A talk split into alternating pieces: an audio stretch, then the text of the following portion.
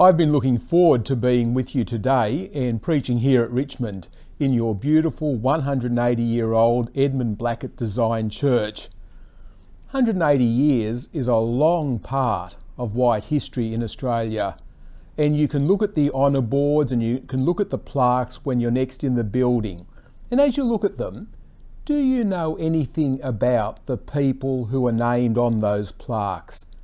They must have been important they must have been noble to have people who install plaques for them. But what's their legacy now? Almost everything about these once great people has now vanished. And that's what I've been asked to speak to you about today the question of legacy.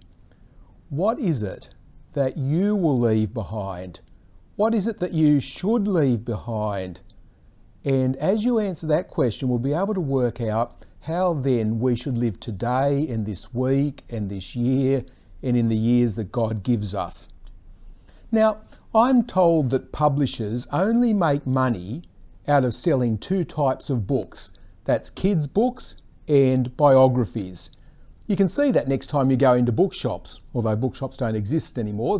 Next time you go into Kmart, biographies and kids' books are all they sell, and they tend to be the things that also stay on our bookshelves at home, and so it's them that leaves a legacy. And I recently flipped through two autobiographies that have been published. There was one by Ashlee Simpson. Do you know who she is? Well, I had to look it up. She's the sister of Jessica Simpson, and I don't even know who Jessica Simpson is. The second autobiography was by Christopher Ciccone. Any idea who he is? He's actually Madonna's brother. Now, we might laugh at that uh, because there was no reason why anybody would pay attention to Ashley or Christopher if they weren't related to someone famous. And it seems to me that therefore there are two types of autobiographies. There are the autobiographies of famous people, and there's the autobiographies of people who want to be famous, but they're only claim to fame is because they're related to a famous person. And that also exposes problems for us because we all want to be remembered and we actually want to leave an important mark on the world.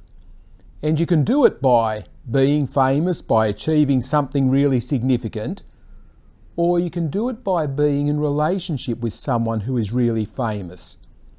And so I want to ask today what would your autobiography be about? Now, if you were to write an autobiography, there would always be the temptation to exaggerate, to massage the truth a little bit, to spruce up the part that you play in things so that you can be seen as important. You can actually see that in Spike Milligan's autobiographies uh, he's an Australian who was born in Woy Woy but became famous around the world for being a brilliant comedian. He wrote six autobiographies, and only a manic depressive genius like him could get away with that. His first autobiography was called Adolf Hitler My Part in His Downfall. And that was followed by the second autobiography, Monty, that is Field Marshal Montgomery, his part in my victory.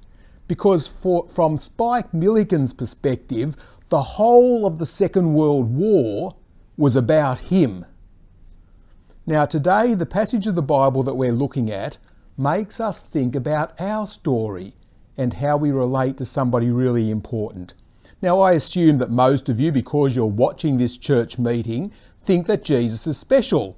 And at least in some way, he becomes a significant part of your story, and you need to consider him as you think about yourself. That being tied up with Jesus really affects your story, is what I hope you believe. But how do you and Jesus compare with each other? How do you fit in? Of course, he's so much more important than you, but what sort of story would you write? Because how do you both big note him and fit yourself in? How do you deal with these competing interests? And these questions are asked of us. And as we listen to the interaction between Jesus and Nicodemus in John chapter 3, we'll get some answers. Now, John chapter 3 is called the most famous chapter in the Bible, and it contains the most famous verse in the Bible. John 3:16, we might see it in a few weeks' time at the Tokyo Olympics. Usually at the Olympics, people hold up signs saying John 3:16, but there'll be no spectators there, so we'll need to see what happens. And so this chapter, though, chapter 3, records a private discussion between Nicodemus and Jesus. And we meet Nicodemus, and as we meet him, you see he is the sort of man that they actually do write biographies about. If he was to publish an autobiography, people would read it. Look at chapter 3, verses 1 and 2 with me. Now there was a Pharisee, a man named Nicodemus, who was a member of the Jewish ruling council. He came to Jesus at night and said, Rabbi, we know that you are a teacher who has come from God, for no one could perform the signs that you're doing if God were not with him. He is a Pharisee. Now, before you go hissing and booing, Pharisees were the middle class and they were very religious people. They wanted to keep the smallest of the laws and they were respected because of how religious they were. Nicodemus is a Pharisee, but he's not just a Pharisee, he's not even just middle class, he is a ruler of the Jews. You see, Nicodemus is a powerful man in a powerful position and he seeks to honour God. And this man comes to Jesus by night. By night, that's actually an unusual time to visit, especially in the days when there weren't street lighting when they didn't have lead lights in houses and so everything was dark. Why did he come by night? Was he scared by what other people would think of him coming to Jesus? Or is it that he came by night recorded because it shows how deep and how dark his ignorance was? But what we do see is this powerful religious man who is very well respected coming to Jesus, and the first thing that comes out of his mouth is the word rabbi. Rabbi, that's Jewish, it means respected teacher. And so this respected person, Nicodemus, sees Jesus as more important than he is. And that screams so much for a man in Nicodemus's exalted position. Because Nicodemus knows that Jesus is a teacher. He knows that he's a teacher who's come from God, and he's clearly come from God because of the things that he's done are signs that God is with him. And so this powerful man comes to the great teacher seeking a relationship.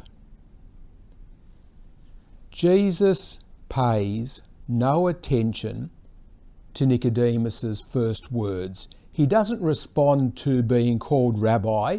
He doesn't respond to him being sent by God. Look at verse 3 with me. He says, Truly, truly, I tell you, no one can see the kingdom of God unless they're born again. You see, unless you're born again, you cannot see the kingdom of God. Where did that come from? I tell you what, that's how to put somebody off, isn't it? You come, Nicodemus comes wanting to say, Oh, look, I really respect you. And Jesus says, you can't enter the kingdom of God unless you're born again.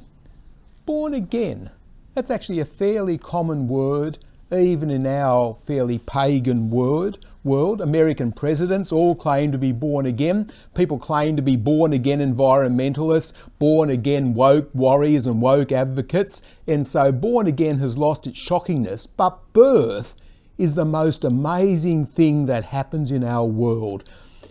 As you have a baby, you hold in your hands something that didn't exist nine months ago. That which was just 46 little chromosomes nine months ago, ago is alive and is living and is breathing and has characteristics of both the mother and the father. I have a friend who's an obstetrician, and he says as babies are born, he passes the baby to the dad, and the normal response is, Aren't we wonderful? That is, unless the people are Christian and they say, Isn't God marvellous? But that is what birth is like. They're a child born with millions of genes, And even though we have unpicked the human genome, it still shows you how wonderful and how jaw droppingly amazing birth is. And Jesus picks up that idea of birth and he says to Nicodemus, You must be born again. So Jesus takes that most amazing of human events and says more needs to happen. He, he uses this image to declare that unless you are born again, neither Nicodemus nor anyone has any hope of even glimpsing the kingdom of God, which is heaven. Without being born again, you have no hope of eternity. You have no hope of enjoying God. You have no hope. Do you see what Jesus has done? He has moved Nicodemus from mere contact with a teacher that has been sent by God to the, the very threshold of enjoying eternity. But poor Nicodemus, what Jesus has just said is massively important. He knows that. It is about how do you achieve what every God loving person desires. But what does it mean? Born again. How can you be born again? So Nicodemus comes back in verse 4 at Jesus how can someone be born when they're old? Nicodemus asked. Surely they can't enter a second time into their mother's womb to be born. That's a fair enough question. I weigh more than my mother did. How could I possibly return to her womb? This is nonsense, Jesus. What do you mean? And again, Jesus ignores Nicodemus's question. He doesn't give an answer to the question, but he gives an even more perplexing statement. Look at verse 5.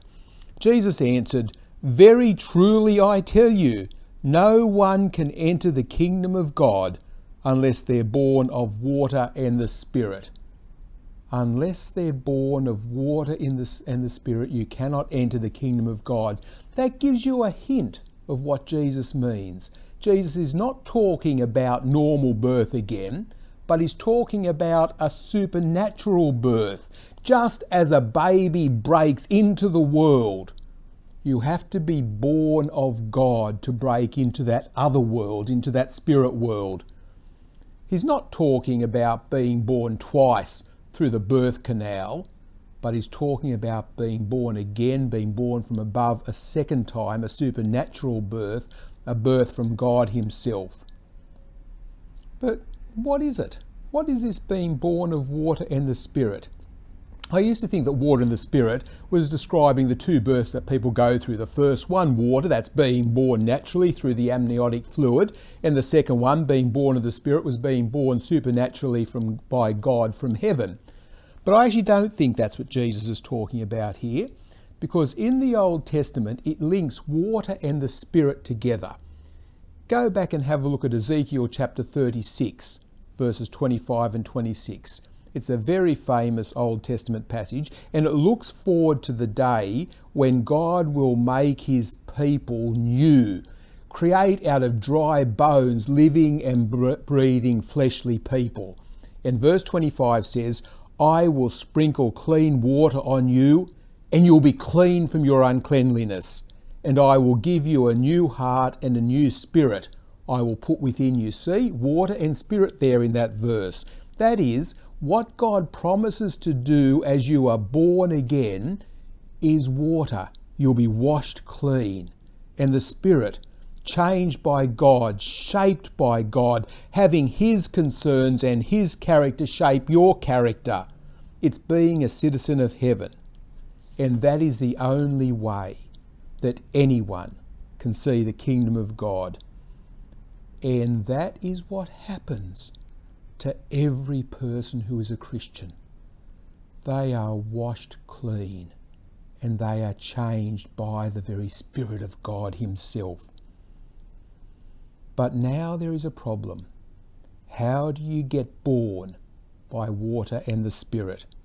I can wash myself but I can't wash myself clean of every wrong thing that I have done. And how can I possibly be born of the Spirit? And so Jesus goes on in verses 6 to 8 Flesh gives birth to flesh, but the Spirit gives birth to spirit. You shouldn't be surprised at my saying, You must be born again. The wind blows wherever it pleases. You hear its sound, but you can't tell where it comes from or where it's going. So it is with everyone born of the Spirit. This activity of God is just like the wind. And like the wind, you can't control it. You can't contribute to it. You can't bring it bring it about. My daughter used to try and when she was little used to try and run round and catch the wind. But of course you can't. And so it is like that for being born again, being born from above. Just as the wind is uncontrollable and uncontainable, so you can't contain and control being born again. So this Pharisee, this leader of the people, cannot be do anything to be born again. And this man and you, this congregation, are unable to bring about this birth from above. And so, what do we do to inherit the kingdom of God? No matter how able or how capable you are, you cannot gain access by yourself, by your own efforts, to the kingdom of God. Nicodemus gets it, and so he responds in verse 9 How can this be? Nicodemus asks. Well, that'd be the response, I think, of every thinking person. There is nothing that I can do to enable me to be in the presence of God. How can it be? But Nicodemus should have known better. Because he's a teacher of the people. He should have known his Old Testament, he should have read his Old Testament. And so Jesus has a sharp rebuke in verse 10. You're Israel's teacher, said Jesus and you don't understand these things? Because if Nicodemus had read the revelation of God in the Old Testament, he would have known that God Himself would come down and enable this act of being born again to occur. Because the summation of every believer's hope of sharing in God's kingdom, the Old Testament promised that God would Himself enact. And here, it is Jesus who claims to do that. It is a clear claim from Jesus that he is doing what God alone promised that he could do. And so in verse 13, he calls himself the Son of Man. And the Son of Man is the one who does the very acts of God. And so this man who is before Nicodemus is not merely a rabbi, nor is he a rabbi sent by God, but he is God who has come to earth to enable this birth again by water and the Spirit, so that the kingdom of God might be entered. But how can these things be? Well, if you go back to Numbers 21, verses 4 to 9. You probably know the story. The people of Israel are in the wilderness. They are travelling from slavery in Egypt to the land that God has promised, and they rebel against God and engage in immorality. And in that wilderness setting, God sends judgment on them. They are bitten by a plague of serpents, and many of them die. And the solution what do you do? If you were to be in that situation, what would you do? Would you go to Hawkesbury Hospital? Maybe Westmead, because Hawkesbury's not so big. Well, their solution was, and God told them to do this, they were to fashion a bronze serpent and they were to fix it to a pole. And as the serpent on that pole was lifted towards heaven, the people looked to that and they were saved. The venom of the snakes had no impact on them. And Jesus picks up that image to speak of himself and how God will enable people to be born again. Jesus lifted up on a pole in the shape of a cross. And he says, Look to him and be saved. Look to him and enter the kingdom of God. So, what would Nicodemus's autobiography be? Not that I met and spent time with a rabbi from God and we chewed the fat on religious things. No, his autobiography would be All I did was to look to Jesus hung on a cross, and I was born again and had access to eternal life. And now John distills this incredible conversation into truths we know so well. And in doing this, it's not just the story of Nicodemus and Jesus, it's our story as well. So let me read to you those famous words of verse 16. You knew it was coming. For God so loved the world that he gave his one and only Son, that whoever believes in him shall not perish, but have eternal life. God, for God so loved the world. It starts with God and not us. The only hope for any one of us as the Spirit moves like the wind and therefore is uncontrollable is that God needs to take the initiative. And God so loved. Isn't that word lovely? So loved. It's not that he just loved the world, he so loved. This is how he loved the world. It's a love that is so massive and extensive. God so loved. How did he so love? He gave. He didn't send his son. He, did, he, he gave his son. What God does is give a gift to humanity. And what is that gift? His one and only son. God gives the thing that is most precious to him as a gift to humanity. The gift of God is not cheap. It comes at immense cost to God that He gave His one and only Son, that whoever no one watching this, nor your neighbour, nor the people you love, nor even the worst person that you can consider is outside of the range of being affected by the gift of God in giving Jesus. Whoever, what a lovely word, whoever believes in him should not perish but have eternal life. Just believing in Jesus lets you be born again, lets you see the kingdom of God. And so our future, our destiny, is tied up with and controlled and shaped by Jesus. Verse 18 Whoever believes in him is not condemned, but whoever does not believe stands condemned already because he hasn't believed in the name of God's one and only Son. You see, our story, our future, is entirely written by how we respond to Jesus. And so now to your autobiography. Listen to verses 19 and 20. We're coming near to the end. This is the verdict. Light's come into the world, but people love darkness instead of light because their deeds were evil.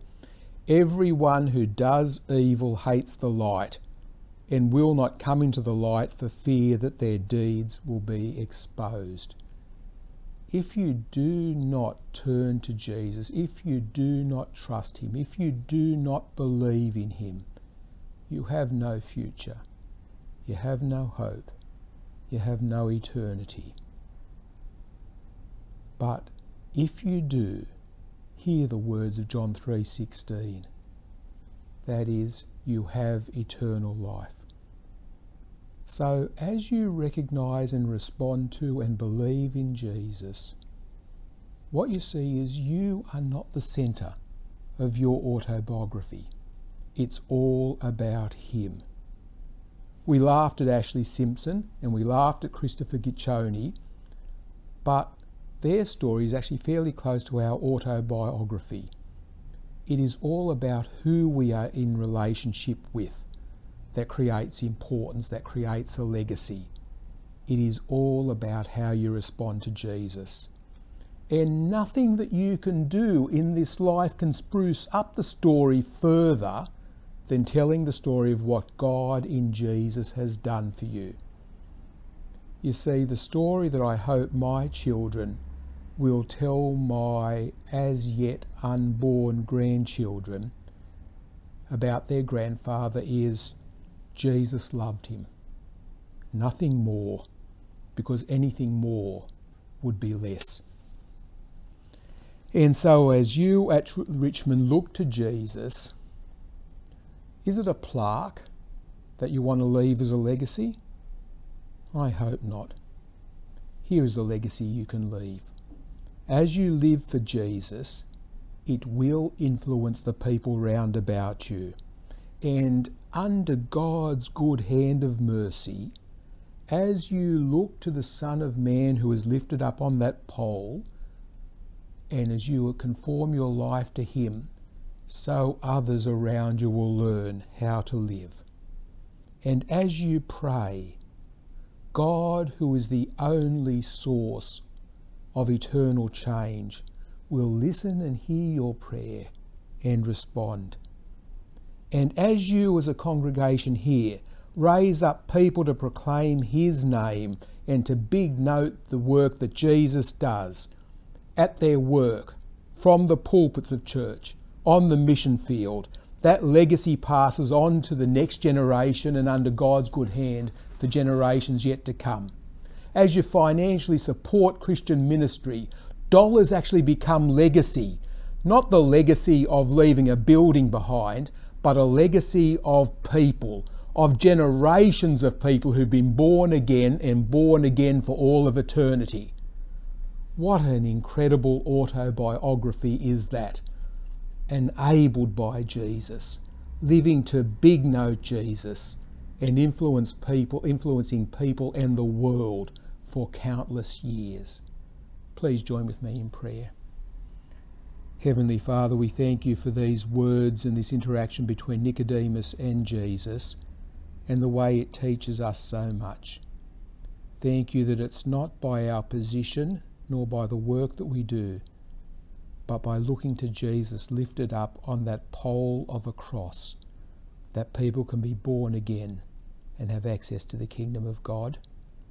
And thank you that as we embrace that, as we live it in our own lives, as we share it with other people, as we train generations to come in that, that you are changing people and your world and leaving a lasting legacy. Amen.